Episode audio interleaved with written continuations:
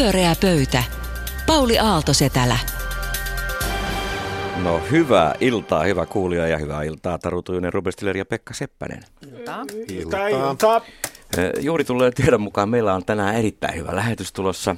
Ja jotta se olisi teille vähän tavallista haastavampi, niin mulla on tällainen idea. Tämä on tavallaan vähän niin kuin leikki. Mä nimittäin luin Juho Saaren vanhaa tutkimusta siitä, että 2000-luvulla tutkittiin hallitus- ja oppositiopuolueiden kantoja erilaisiin yhteiskunnallisiin teemoihin, etenkin eriarvoisuuteen ja kasvuun.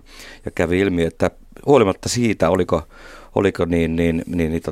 puolue hallituksessa tai oppositiossa, niin vain 2 puoluetta piti aina linjansa suurin piirtein samana.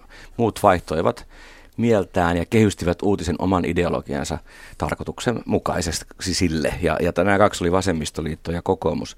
Keskusta ja demarit pitivät kantansa. Muut vaihtoivat sen mukaan. Kyllä. Ja lopputulema oli, että hallitus oli aina väärässä ja riippumatta siitä, kuka siellä sattui istumaan. Eli tällainen niin kuin pieni epäluottamus, mikä poliitikkoihin joskus liittyy, on juuri se, että tämä on tällainen niin kuin näytelmä, joka sitten ajetaan sen mukaisesti, mitä roolia ja tuolia milloinkin niin kuin pidellään. Ja nyt, koska te ette aja tässä mitään poliittista niin tavoitetta tietääkseni, nyt on hyvä hetki sanoa, jos ajatte, niin mä haastan teidät oman argumentin. Niinkö? Tämä koskee Ruben myös sua. Ja nyt te joudutte haastamaan oman argumenttinne. Tuutte kertomaan oman argumenttinne kohtaan, ja sitten myöskin tuutte kertomaan erittäin hyvän vasta-argumentin. Oman ihan vaan näyttääksenne, että te pystytte siihen. Onko tämä peli selvä? On. Kaikki selvä. No niin, ja Ruben, sä saat aloittaa. Ensin se sun varsinainen väite, ja sitten vähän ja päästä oot jyrkästi eri mieltä. No mun kysymys on ensinnäkin se, että mikä meidän tässä puoluejärjestelmässä nyt on niin vikana.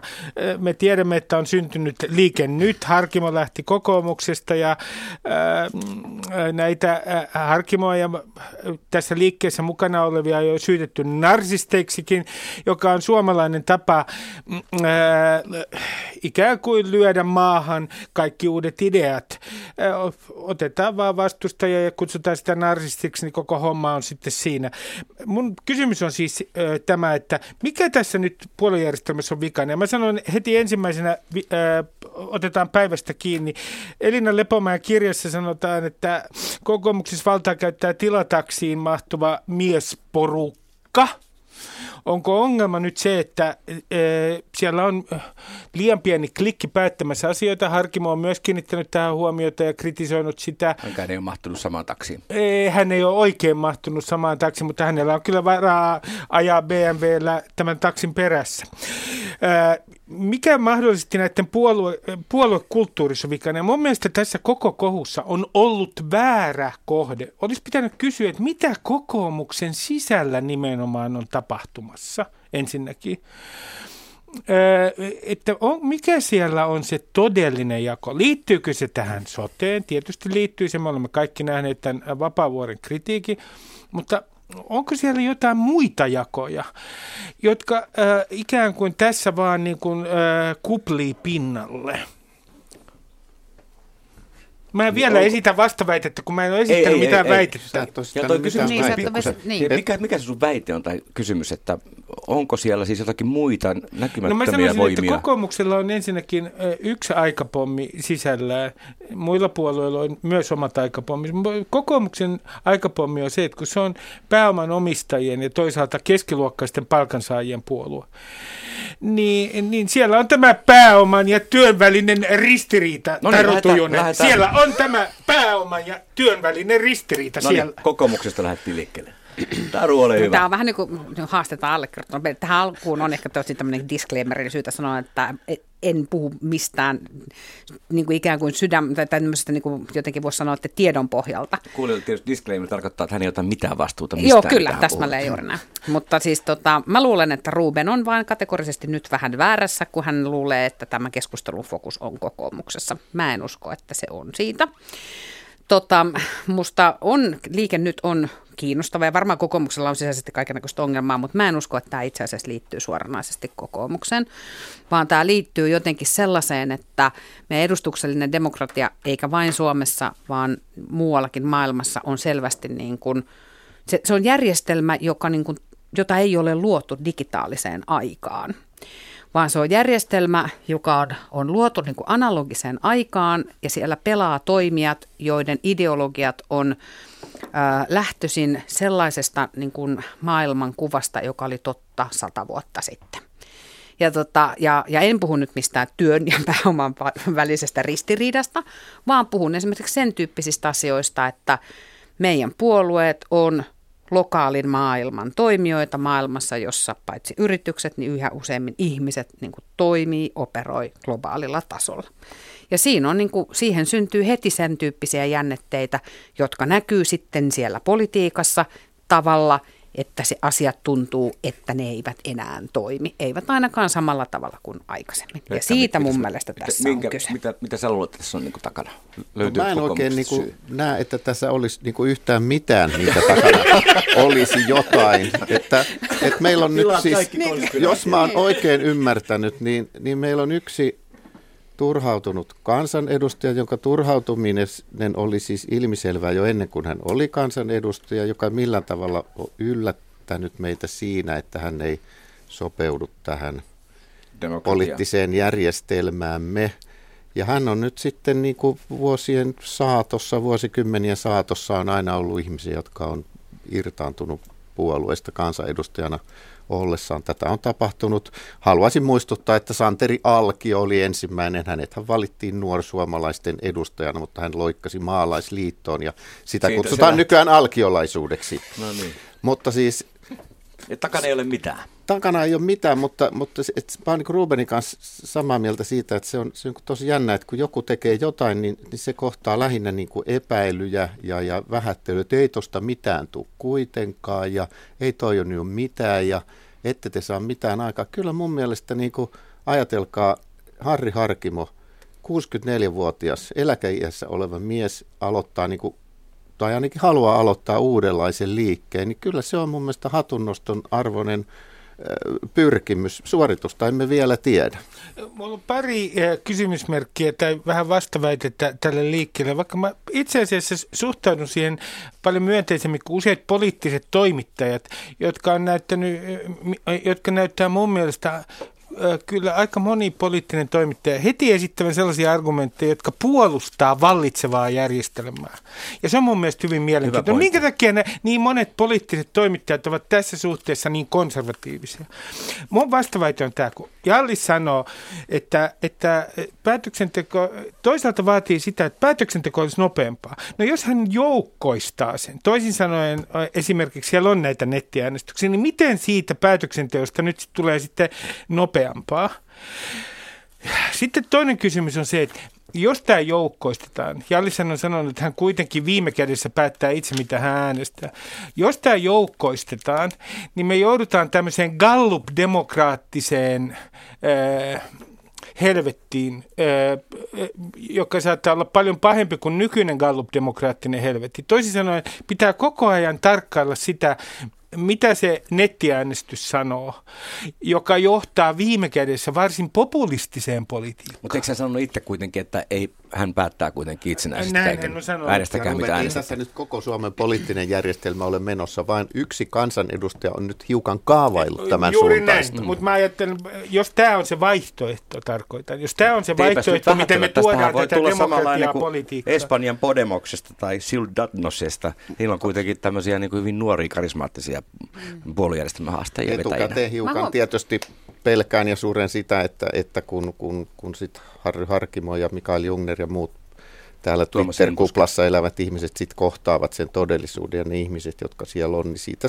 saattaa seurata uusi turhautuma, mutta toivottavasti näin ei käy. Älä nyt aliarvioi heitä. Niin, siis mä huomaan ajattelevan vähän samalla tavalla kuin Ruben tuossa, että mua ärsyttää jotenkin se semmoinen vähättelevä ja nauraskeleva suhde. Ja mä olen suuri puolueiden ystävä ja mä jotenkin toivoisin kauheasti, että kaikki niin puolueet... Ihan minkä tahansa puolueen. Mä oon sitä mieltä, että ne on tosi keskeinen tärkeä osa suomalaista demokraattista järjestelmää, länsimaista yhteiskuntaa. Se on ollut tapa, jolla me ollaan niin kuin pidetty huoli siitä, että demokratia ylipäätään on toiminut.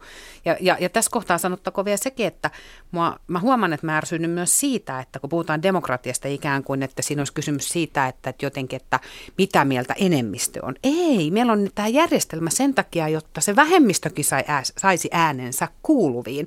Että niin kuin tavallaan gallupit on eri asia kuin niin kuin demokraattinen järjestelmä. Ja siihen sitten, kun pääsen tähän pointtiinikin vielä, niin kuin mitä olin alun perin sanomassa, niin musta tässä niin kuin tavallaan menee koko ajan sekaisin, että puhutaanko me niin kuin puolueiden uudistamisesta vai puhutaanko me koko niin kuin tavallaan demokraattisen edustuksellisen demokratian niin kuin uudistamisesta. Musta on selvä asia se, että puolueelle tarvitsee tehdä jotakin. Musta se on aivan selvä asia, koska mä en ole yhtään vakuuttunut siitä, että disruptio, joka niin kuin tavallaan koko ajan niitä heikentää, niin jossain vaiheessa ne häviää kokonaan, niin onko se, mitä tulee tilalle, niin se parempi kuin, niin kuin meillä nyt tällä hetkellä on. Niin en ole siitä vakuuttunut. Sen takia musta puolueet pitäisi pystyä pelastamaan. Ja onko tuo ratkaisu siihen on toinen kysymys? Se on sitten niin kuin toinen kysymys, eikö niin?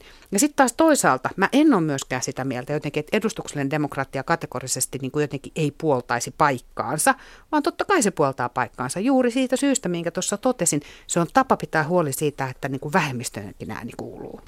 Miksi hei Taru, tämä sun mielestä nykyinen puoluekenttä jotenkin muuttuu? Sehän on ollut siis paljon suuremmissa disruptioissa ja mullistuksissa käynyt semmoisten myllyjen läpi on vielä tommoinen ja toimii. Meillä on siis tämä maalaisliitto, vaikka maaseutu tyhjeni jo 60-70-luvulla tyysti. Ja silti meillä on vahva keskusta. Muistaakseni eduskunnan suurimmaksi puolueeksi äänestettiin viime vuonna. Maailman ainoa kyllä lajia. Niin, mutta se on. Jostain siis syystä se musta pysyy. Sä oot sillä tavalla oikeassa, että suomalaiset puolueet on tosi vankkatekoisia. Että me ei löydetä sellaista firmaa eikä me löydetä sellaista organisaatiota lähtökohtaisesti, joka olisi voinut 100 vuotta olla käytännössä muuttumaton sekä toimintatavoiltaan että perusperiaatteeltaan, jolla vielä ihan helposti tänä päivänä voidaan operoida ja tehdä. Ja se on musta niin kuin osoitus siitä, miten vahvoja ne puolueet on. Mutta mä oon myös sitä mieltä, että nyt me ollaan jotenkin sellaisessa pisteessä, että mä en ole ihan vakuuttunut, että se 100 vuotta, mitä ne on nyt kestänyt, niin tässä tilanteessa, jossa niinku ihan oikeasti niinku mannerlaatat liikkuu paljon, että nämä puolueet pysyy mukana. Pyöreä pöytä. Pyöreä pöytä on niin varovaisen myönteinen tällaiselle uudelle poliittiselle liikehdinnälle ymmärtääkseni kuitenkin. Keittää joku vastaväite. Nimenomaan, kyllä. Ja mä luulen, että Pekka jatkaa vähän samantyyppisellä tematiikalla. No mä jatkan tästä vähän samasta aiheesta, nimittäin no herätteen sain siihen, että tähän siitä, että Kaj Turunen, jonka siis nykyistä puolueassosiaatiota en nyt enää tiedä, onko hän loikannut vielä tänäänkin, mutta siis hänhän on entinen perussuomalainen, entinen sininen ja nyt hän vielä sitten siirtyy vielä sinisempään puolueeseen, eli kokoomukseen. Siis hänellä on nyt saman kansanedustajakauden aikana nyt 3. puolue menossa, niin kyllähän tämä nyt suoraan sanoen kuulostaa kovin omituiselta ja tuollahan mailla ja mannuilla puhutaan, että tämä on äänestäjien pettämistä. Ja niinhän se kyllä tietyllä tavalla on. Ja kysynkin teiltä, että pitäisikö tämä estää ja miten se pitäisi estää, että tämmöinen olisi mahdollista? Onpa selkeä kysymys. Ruben, miten estetään tämmöinen sininen hetki, jos sattuu? No onhan siinä hyvin yksinkertainen keino. Kansanedustaja menettäisi paikkansa välittömästi, jos hän hyppää jonnekin. Ja sitten otetaan tämä varasijalla oleva tyyppi tästä hänen alkuperäisestä puolueesta, mistä hän on loikkaamassa, niin tilalle. Toisin sanoen hän saisi rangaistuksen, sanktion. Mutta mä en ole tällä kannalla. Ja mä en ole tällä kannalla. Toi oli maailman hienoin takinkääntä. Oli. Onneksi alkaa. Minä olen oikeasti demari ollut. Minä osaan kääntää takkiani erittäin nopeasti. Sä oot just semmoinen kuin Juho Saaren tutkimuksessa kuvattiin. Joo, juuri tämä. Kiitos Pauli. Kiitos tästä. Tämä lämmittää sydäntä. No, jos me otettaisiin, meillä olisi tämmöinen sanktio, että esimerkiksi Turunen menettäisi tämän paikkansa ja sitten otettaisiin varamiestilainen. Niin sitten herää tietenkin kysymys tästä alkuperäisestä, Pekka, tästä alkuperäisestä perussuomalaisten puolueen hajoamisesta. Ja minun mielestäni sanktiota ei pidä antaa sen takia, että jossain tällaisessa, niin kuten perussuomalaisetkin todistaa, jossain puolueessa voi tulla niin suuri ideologinen kiistakysymys, että se esimerkiksi hajoaa. Kumpaa olisi pitänyt rangaista sinisiä, jotka lähtivät perussuomalaisista vai alkuperäistä puoluetta?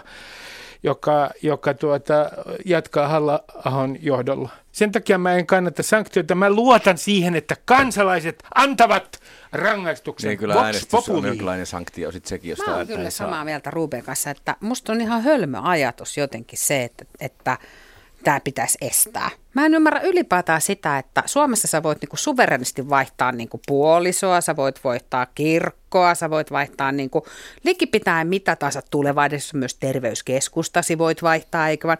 Mutta puoluetta tässä maassa ei ole lupa niinku vaihtaa. Et kun sä oot kerran mennyt jonnekin, jos sä oot Ruben on kerran päätynyt niinku sosiaalidemokraatiksi, niin se on sitä niinku ikuisesti. Ihan sama, mitä maailmassa tapahtuisi, mitä Rubenin ajattelussa tapahtuisi, mitä niinku sosiaalidemokraattisessa... Ajattelussa niin ei ole tapahtunut. No mutta jos sosiaalidemokraattisessa puolueessa olisi tapahtunut jotakin, niin tavallaan niin sitä ei ole lupa vaihtaa. Ja se on mun mielestä kummallinen ajatus. Sitä paitsi meillä ei ole sellainen vaalijärjestelmä, että joka tukisi tuota ajatusta, koska meillä ei ole yksinomaan puoluevaali, vaan meillä on myös niin kuin henkilövaali.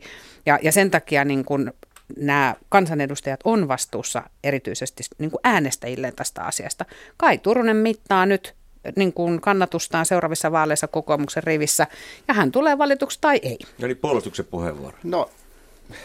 Tämä keskustelu usein menee siihen, että pettää omat äänestäjänsä. Sehän ei musta oikeastaan tässä ytimessä, vaan hänhän pettää siis ne äänestäjät, jotka on äänestänyt jotain muita ehdokkaita, joiden äänillä tämä ehdokas joka tapauksessa on sinne mennyt. Suurin osahan siellä on jollain muilla äänillä kuin itse saamillaan. Niin hänhän ei petä siis omia äänestäjiä, vaan hän pettää aivan jotkut toiset äänestäjät. Ja se on petoksena mun mielestä vielä suurempi, mutta mulla on ratkaisu, niin kuin kaikkiin asioihin. Et ehkä emme estä sitä, vaan keksimme välittävän ratkaisun. Nimittäin eikös nykyään ole sillä tavalla, että jos perustetaan uusi puolue tai eduskuntaryhmä, niin puoluetuki ei seuraa mukana, vaan se jää sinne vanhaan. Niin mitäs jos me tehtäisiin näin, että kansanedustaja saa, ihan niin kuin Taru haluaa, saa vaihtaa eduskuntaryhmää ja puoluetta, mutta palkka ei seuraa mukana. No en mä oikeasti ole tätä mieltä. Pekka, tästä pitää nyt oikeistodemareiden nimissä niin pitää nyt tehdä pieni kompromissi. Jos 75% kuitenkin palkasta saisi tulla mukana. 50. Niin menettäisiin 25. Niin. Paitsi että eihän se niinku tavallaan sillä palkalla niinku tavallaan mitään tekemistä sen kanssa, koska ihminen ansaitsee työstään palkkaa, niinku, on se nyt ihan sama missä rivessä, minkä väristä palkkaa se nyt on. Palkattu sinne sen äänestäjäkunnan haluamaan tehtävään. Jos se menee oikein muuhun tehtävään, niin miksi sille pitäisi antaa enää fyffeä? No jos se menee niin kansanedustajan tehtävästä, vaihtaa kansanedustajan tehtävään. Hän vaihtaa niin kansaa. Hänhän vaihtaa kansaa. Hän ei vaihda siinä kansaa, koska niin kuin totesin, että meillä on myös se puoluevaali. Ja tästä näkökulmasta mä ymmärrän sen sun argumentin. Nyt mä päätän sitten sen toisen puheenvuoron kanssa, että koska meidän vaalijärjestelmä on myös niin kuin puoluejärjestelmä, joka tarkoittaa sitä, että me lasketaan kuitenkin ensin siellä niin kuin uurnilla lasketaan ne äänet, joita se puolue on saanut, ja sitten vasta katsotaan henkilökohtaiset äänet. Niin siitä näkökulmasta musta niin kuin juuri toi, että siellä on ikään kuin kukaan ei, tosi harva ainakin istuu omilla äänillään, ihan siis joitakin silloin tällöin pääsee kansanedustajaksi niin kovilla äänimäärillä, että voi sanoa, että ne on siellä omilla äänillä, niin se niin kuin viitekehys on siinä relevantti. Mutta nyt se paine testataan seuraavissa vaaleissa, Etelä-Suomen vaalipiirtä, mikä se on. No, jossain vaalipiirissä, Savonlinnan siellä jossain vaalipiirissä, joka oli yleensä, oli joskus. Se oli etelässä. Juuri kukaan, pääseekö yksin läpi vai miten niille käy? No, jos ne pysyy tämmöisissä kalluplukemissa, niin seuraavissa eduskuntavaaleissa, jos ne menee tällä tavalla, toki se riippuu aina myös ehdokasasettelusta. Mutta eli niin siinä mielessä kannatti loikata ja hypätä pois. No jos, Kai Turunen haluaa tästä näkökulmasta niin paine testata kannatuksensa kokoomuksen äänestäjien keskuudessa Savonlinnan seudulla siellä Etelä-Karjalan vaalipiirissä. Salaliittoteoria, jonka Sampo Terho esitti, että itse asiassa kokoomus on tehnyt tämän aivan tahallaan, ja tämä loikkaus kuuluu sellaiseen monimutkaiseen operaatioon, jossa hallitus yritetään kaataa ennen aikojaan. Mun mielestä mulla on tuttava, kenellä tapana sanoa aina näin, että ei ole sattumia, on vain salaliittoja. Ja mä olen sitä mieltä, että hän on... Joo, kyllä. Mutta mä olen sitä mieltä, että hän on siinä kyllä väärässä, koska niin kuin politiikkaan liittyy aina toi, että me aina ajatellaan, että se on kaikki jotenkin hirveän systemaattista ja kauhean laskelmoituja. Niin. Ne on kaikki liikkeet on niin kuin etukäteen niin kuin päätetty. Politiikka on ihan samanlaista säätämistä kuin mikä tahansa muukin on ihan muussa, niin kuin missä tahansa muussa inhimillisessä elämässä. Se on täynnä sattumista. onnistumia ja virheitä ja hyviä, niin kuin hyvää tuuria ja tsägää ja kaikkea sellaista. Sä olet Taru oikeassa, mutta siitä huolimatta mä väitän vastaan. Tässä on salaliittoja, tämä ei voi olla sattumaa, että Kokoomus on siis, paitsi että se on värvännyt Kaj Turusen, totta kai tämä ajallinen yhteys kertoo kaiken, että se on savustanut Harri Harkimon pois, joka ei ole siis millään tavalla vapaaehtoisesti poistumassa kokoomuksesta, kuten hän ei myöskään vapaaehtoisesti ole poistumassa Jokerien omistajan tehtävästä. Tässä on tämmöinen monimutkainen vyyhti, jossa on siis savustusta joka puolelta, ja kokoomus on vaan nyt pelaajamarkkinoilla vaihtanut miehen toiseen. Tämä ei voi olla mitään muuta kuin salaliitto.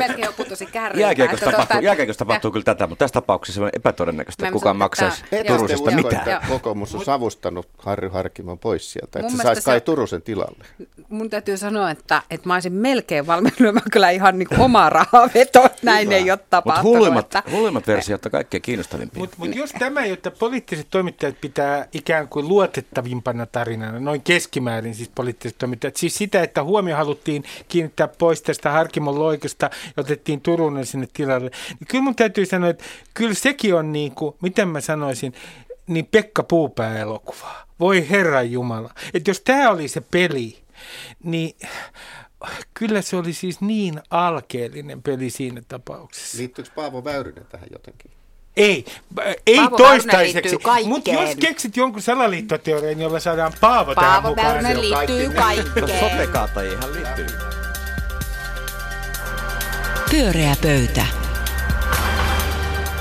Niin monimutkaisia salaliittoteorioita, että ei ihan kokonaan mennyt pysyä mukanakaan, mutta viime hetkellä pääsimme kaikki kärryille. Taru, mikä on meidän viimeinen teema? Ei varmaan liity enää politiikkaan, vai liittyykö? Ei suoranaisesti liity politiikkaan, liittyy nyt semmoiseen asiaan kuin suomalainen peruskoulu. Ja niin kuin ehkä moni tietää, niin suomalaisessa peruskoulussa on otettu käyttöön uusi opetussuunnitelma.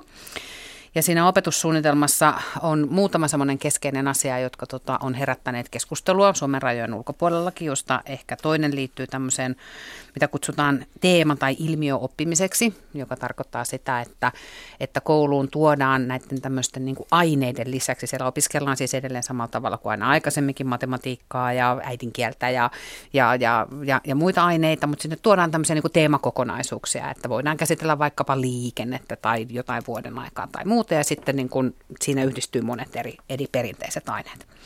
Ja sitten toinen on tämmöinen niin kun vuorovaikutuksen lisääminen. Mehän eletään sillä tavalla jännittävässä ajassa, että me eletään ajassa, jossa niin kun ehkä ihmiskunnan, niin kun ensimmäistä kertaa ihmiskunnan historiassa, niin lapset opettavat vanhempia yhä useammassa asiassa, koska tämä teknologia mahdollistaa oppimisen eri tavalla kuin vain ylhäältä alaspäin. Ja suomalainen koululaitos on siihen sitten reagoinut ja halunnut tuoda tämmöistä ikään kuin vuorovaikutuksellisuutta ja toiselta oppimista niin kuin sitten sinne opetussuunnitelmaan mukaan. Teknologiassa siis. Muun muassa, joo. Nyt sitten ruotsalaiset on päättäneet ryhtyä meitä moittimaan. Ruotsalainen kasvatustieteiden professori on sanonut, että nyt mennään pieleen ja nyt te teette samat virheet. Me ollaan Ruotsissa tehty nämä virheet jo, että pilaatte hyvän koululaitoksen. Ja Suomessa nyt sitten tietenkin vähän näimistellään, kun tämä on vähän uusi juttu, että onko tämä nyt menossa pilalle vai ei. Ja mä väitän, että suomalainen koululaitos ei ole menossa pilalle. Mä väitän, että mun mielestä nämä on hyviä uudistuksia, jotka kannattaa tehdä ja joita toki tietysti pitää niin kuin tarkkaavaisesti seurata, minkälaisia tuloksia syntyy ja muuta. Ja ne on ollut täysin oikeita ja viisaita valintoja niin kuin opetussuunnitelman kehittämisen. Ja sullahan tähän sekin näkökulma, että sulla on opettajakoulutusta. Joo, kyllä. Noin. Mä olen tästä niin kuin muun muassa tästä asiasta niin kuin terveisiä vaan lahtelaisille ystävilleni, jotka ovat opettajia siellä, niin viikonloppuna paljon keskustellut. Koittakaa Ruben ja Pekka kaataa tuo argumentti. No ensinnäkin sanon, mistä näkökulmasta esitän kaikki mielipiteeni. Olen alun perin käynyt kansakoulua, joka muuttui peruskouluksi, ja minun koulussani oppilaat nousivat seisomaan, kun opettaja tuli luokkaan. Siellä soitettiin aamulla harmonilla virsiä. Meidän piti opetella lukuisa joukko suomalaisia virsiä ulkoa, muun muassa virsi muistaakseni 477 vai 79. Mä silmät luon yleensä taivaaseen, joka ikuisesti jäänyt minun tajuntaani soimaan. Siltä vaikuttaa.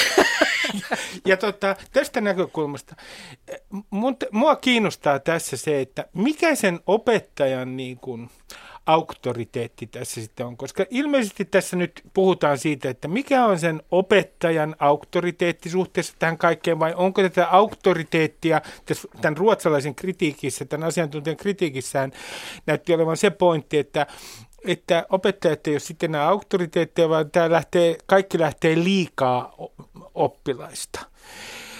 Ja mä sanoisin näin, jos peruskoulussa opetetaan ihmisiä väittelemään, perustelemaan väitteensä ja opetetaan ihan klassisia väittelyn taitoja ja samaan aikaan siihen liittyviä käytöstapoja, niin se on edistysaskel siihen aikaan verrattuna, kun minä kävin koulua, jolloin ei ollut kyllä paljon mitään niin kuin väittelyitä. Se tuli ihan sieltä ylhäältä aina se tieto sinne alas oppilaille. Puhut niin sanotuista pyöreäpöytätaidoista. Kyllä näin, juuri näin. Tuotakin varmaan uuteen opetussuunnitelmaan kuluu, mutta tuo ei vielä täysin kattavasti tyhjentänyt sitä, mitä siellä tapahtuu, mutta siis nythän, jos ryhdytään vertailemaan aikaa entistä ja nykyistä ja tulevaa, niin tietysti pitää vähän suhteuttaa, että ei se entinenkään koulu ollut ihan pelkkää, tai tähän astinen sitä, että meillä on erilliset karsinat ja eri aineet. Kyllähän siellä on koulusta ja opettajista riippuen tapahtunut hyvinkin paljon tällaista, mitä niitä nyt olikaan näitä teemoja, plus sitten monialaista oppimista. Ja nyt niitä on systemaattisesti lisätty, mikä kuulostaa varsin hyvältä. Ja sen verran olen tässä haastatellut näitä uhriksi joutuneita koululaisia, niin kyllä siellä ihan niitä samoja juttuja tehdään kuin siinä entisessä niin sanotussa hyvässä koulussakin, että 9 vuoteen peruskoulussa, niin kyllä sinne jonkin verran mahtuu tällaista. Kai siinä jotain muuta ja mikä uudistus se sitten on, jos ei mikään muuta. On siinä kyllä. Siinä on näitä just vuorovaikutteisuutta ja jopa yrittäjyyttä ja tämän tyyppisiä teemoja, mutta sitten nämä monialaiset oppimiskokonaisuudet, jossa asioita tarkastellaan vähän laajemminkin ja kyllä tämä, niin kuin, että muka oppilaat joutuisivat itse nyt sitten hoitamaan opettajan tehtävät, niin kyllä mä luulen, että nyt tämä yksi ruotsalainen on lukenut tämän asian paperista eikä ole käynyt koulussa katsomassa, että jos vähän oma-aloitteisuutta lisätään, niin mä en usko, että se nyt tässä suomalaisessa mentaliteetissä kauhean pahastakaan on. Että kyllä tämä, ja nyt tulee siihen pointtiin, mikä musta tässä on se tärkein, että se, että kyllähän meillä Suomessa koulut ja opettajat, he käyttää järkeä ja soveltaa näitä ohjeita sillä tavalla, kun fikskus katsoo. Ja meidän suurin onni ja menestys on siinä, että meillä on hyvät opettajat, että opettajan työtä arvostetaan toistaiseksi ja jollain tavalla säällisesti heitä on kohdeltu. Et mä en ole niinkään huolestunut näistä uudesta opetussuunnitelmasta kuin tästä digitalisaatiovimmasta, jossa tuodaan kaiken näköisiä firmojen uusia järjestelmiä ja laitteita. Ei, mutta se on tämä koulu, että mikä siellä koulussa mättää, niin tämä, että kerron nyt vain, kun haastattelin nelosluokkalaista, kysyä, että toimiko ne kaikki tabletit ja järjestelmät? No ei ne koskaan toimi. Mä sanoin, että mitä te teette? No opettaja on aina monistanut kaikki tehtävät paperille kaikille.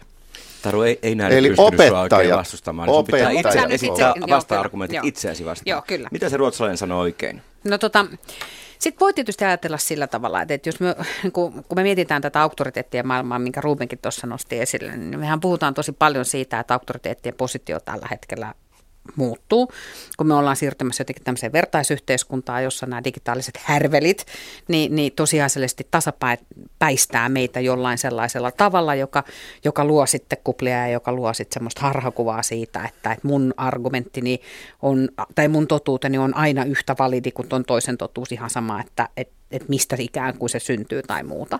Niin tietysti se toinen argumentti silloin toisinpäin on tietenkin se, että onko sitten ihan oikeasti se, että me niinku tavallaan systemaattisesti halutaan ikään kuin generoida tämän tyyppistä tekemistä lisää myös kouluissa, niin onko se sitten niinku oikea valinta vai onko niin, että esimerkiksi tieteen näkökulmasta tai siitä näkökulmasta meidän pitäisi jotenkin tavallaan esimerkiksi tiedekäsitystä ihan toisella tapaa niin kuin tänä päivänä tuoda esille ja korostaa, niin olisiko se oikeasti silloin järkevää se, että se, niin me viestitään silloin samalla oppilaille ja lapsille se, että meillä on auktoriteetteja ja on jotkut asiat, mitkä on enemmän totta kuin toiset. Hyvä pointti. Mun täytyy sanoa, että yleensä arvokonservatiivin kuolema haistaa siitä, miten se vastaa semmoiseen kysymykseen, johon monet teistä kuuntelijoista on joutunut vastaamaan vaalikoneessa. Ja se kuuluu näin, että miten, siinä kysytään koulukuria, että pitäisikö sitä koventaa. Se nimittäin korreloi tietysti hyvin voimakkaasti arvokonservatiivisuuden välillä. Mä vastaan aina vaalikoneessa siihen kysymykseen niin, että kuria voisi vähän koventaa. Mulla ei ole aavistustakaan, mikä kuri kouluissa on. Ja ilmeisesti olen aika autoritäärinen ihminen. Aika turvallinen vastaus. On. Mutta sillä on vaikea olla lokeroida. Pyöreä pöytä.